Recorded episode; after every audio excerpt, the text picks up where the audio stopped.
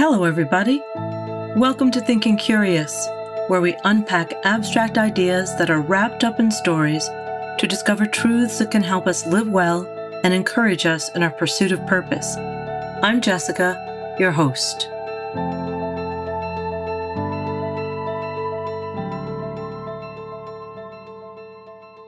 Hello, everybody.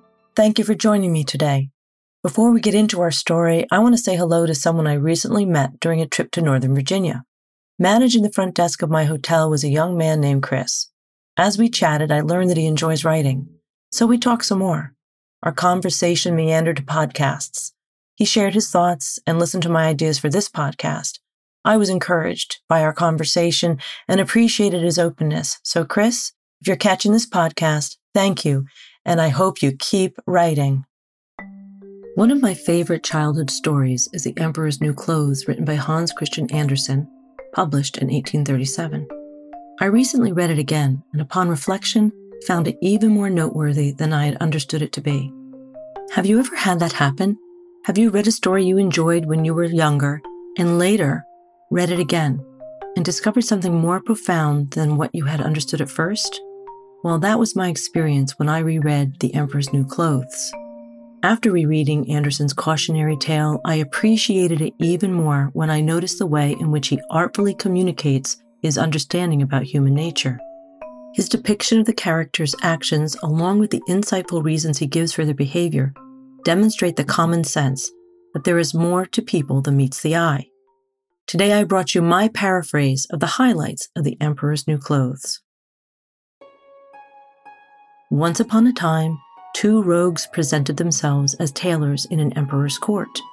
This emperor gave more attention to how he appeared to his subjects than to the welfare of the people he was responsible for. The two would be weavers claimed that they could make clothes that had the wonderful property of remaining invisible to those unfit to hold their office and the extraordinarily simple. They claimed that people who could not see the new clothes were foolish and unqualified to do their jobs the author does an excellent service to the reader by immediately describing the emperor as obsessed with his wardrobe and these tailors as tricksters. The author hints that the emperor's weakness may unveil his ineptitude and that these rogues have come to deceive.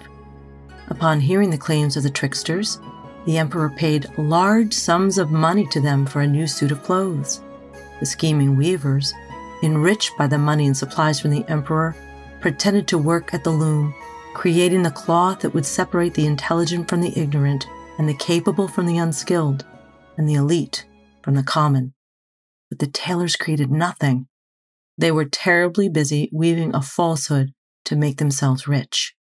When the emperor, his trusted advisers, and his entire court went to see the suit of clothes crafted by the pretend weavers, they saw no clothes at all, because there was nothing to see.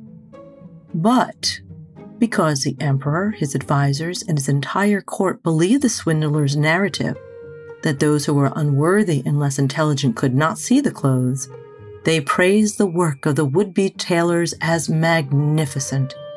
Even though the lack of tangible clothing was evidence of the fraud, the whole court chose to reject their sense of sight and touch. They failed to speak the truth. Believing the report of the two charlatan tailors, the emperor, his adviser, the officer of his court, and the courtiers feared that their inability to see the cloth meant that they were either simpletons or unfit to hold their offices. The courtiers feared losing their positions in society by disagreeing with the emperor, so they went along with the lie.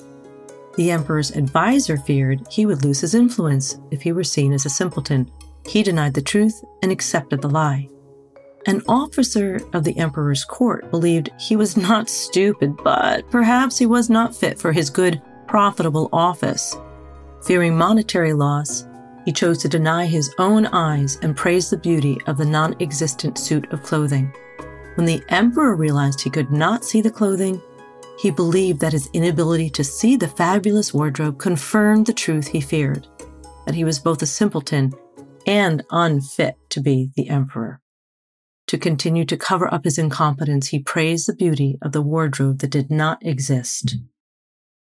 Then came the big day a parade allowing the emperor to show off his beautiful new suit made its way through the town.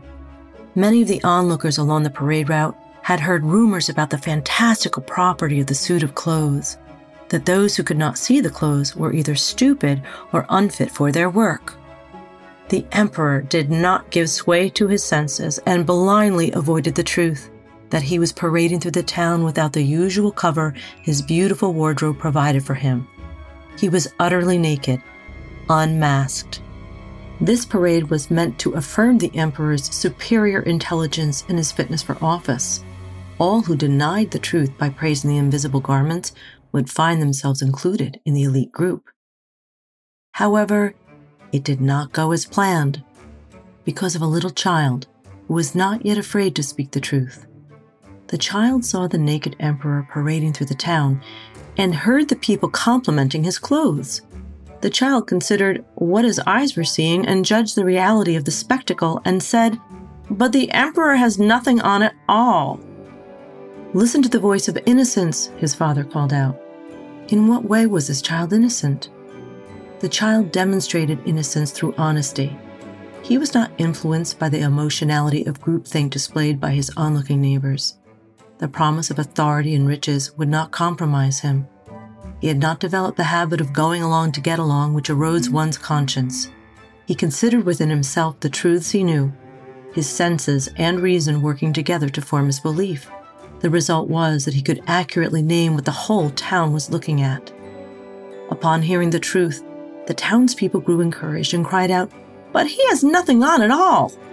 The emperor was visibly irritated, recognizing that he was naked before the crowd.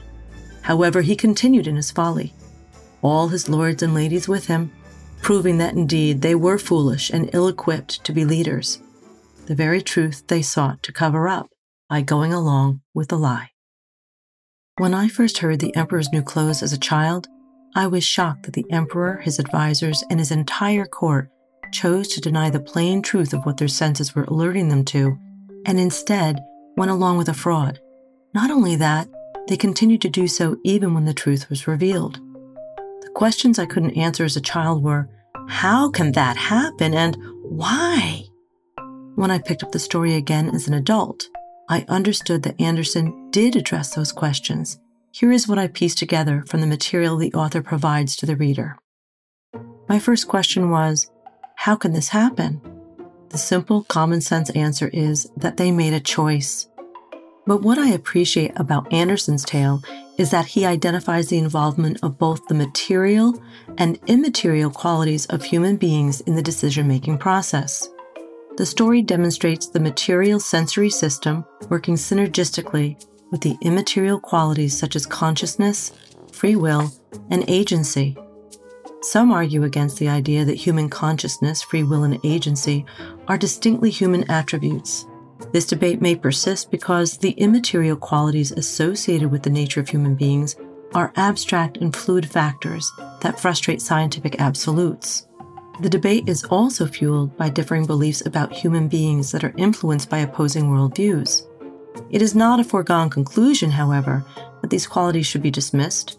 To do so would require us to turn a blind eye to the truth of what human history, literature, philosophy, the arts, and common sense acknowledge. In The Emperor's New Clothes, Andersen illustrates the interplay between material and immaterial aspects of human beings the material sensory system of each character made them aware that there was no new suit of clothes to be seen or felt. The immaterial qualities of reason, conscience, and free will devised two choices that would lead to the exercise of each person's agency. The first choice would be to rationalize away what their senses witnessed, leading them to disregard their conscience, resulting in freely making the choice to go along with the fraud. The second choice would be to rationalize according with what their senses witnessed, leading them to affirm their conscience, resulting in freely making the choice to speak the truth, uncovering the fraud.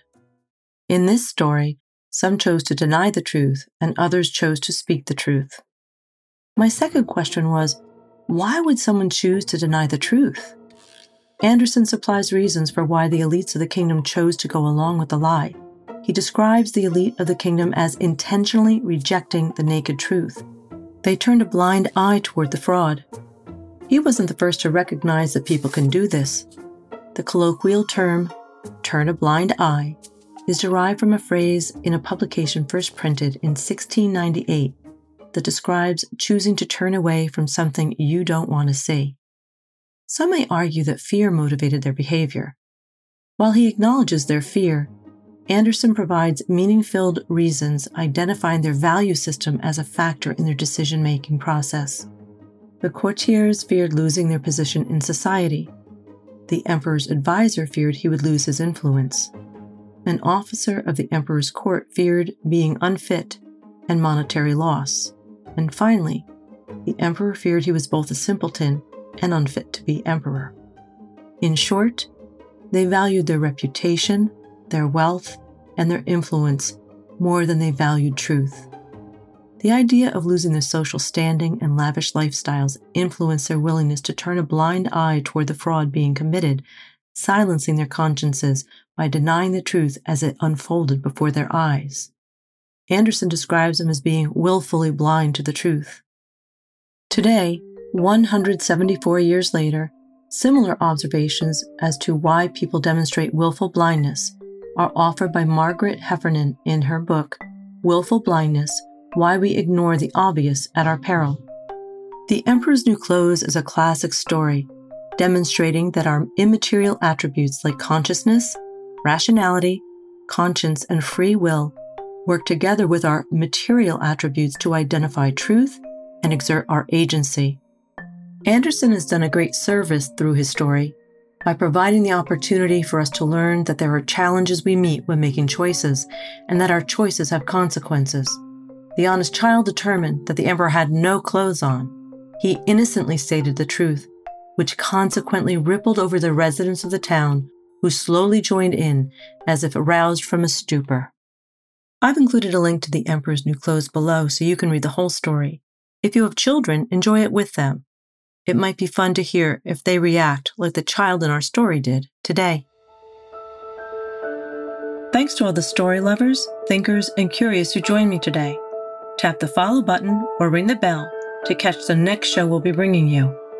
Join the Thinking Curious Project to receive podcast announcements and updates, support our work, and receive advanced release of the Thinking Curious Review. The review is a deeper analysis of the topics that generate the ideas shared during the podcast.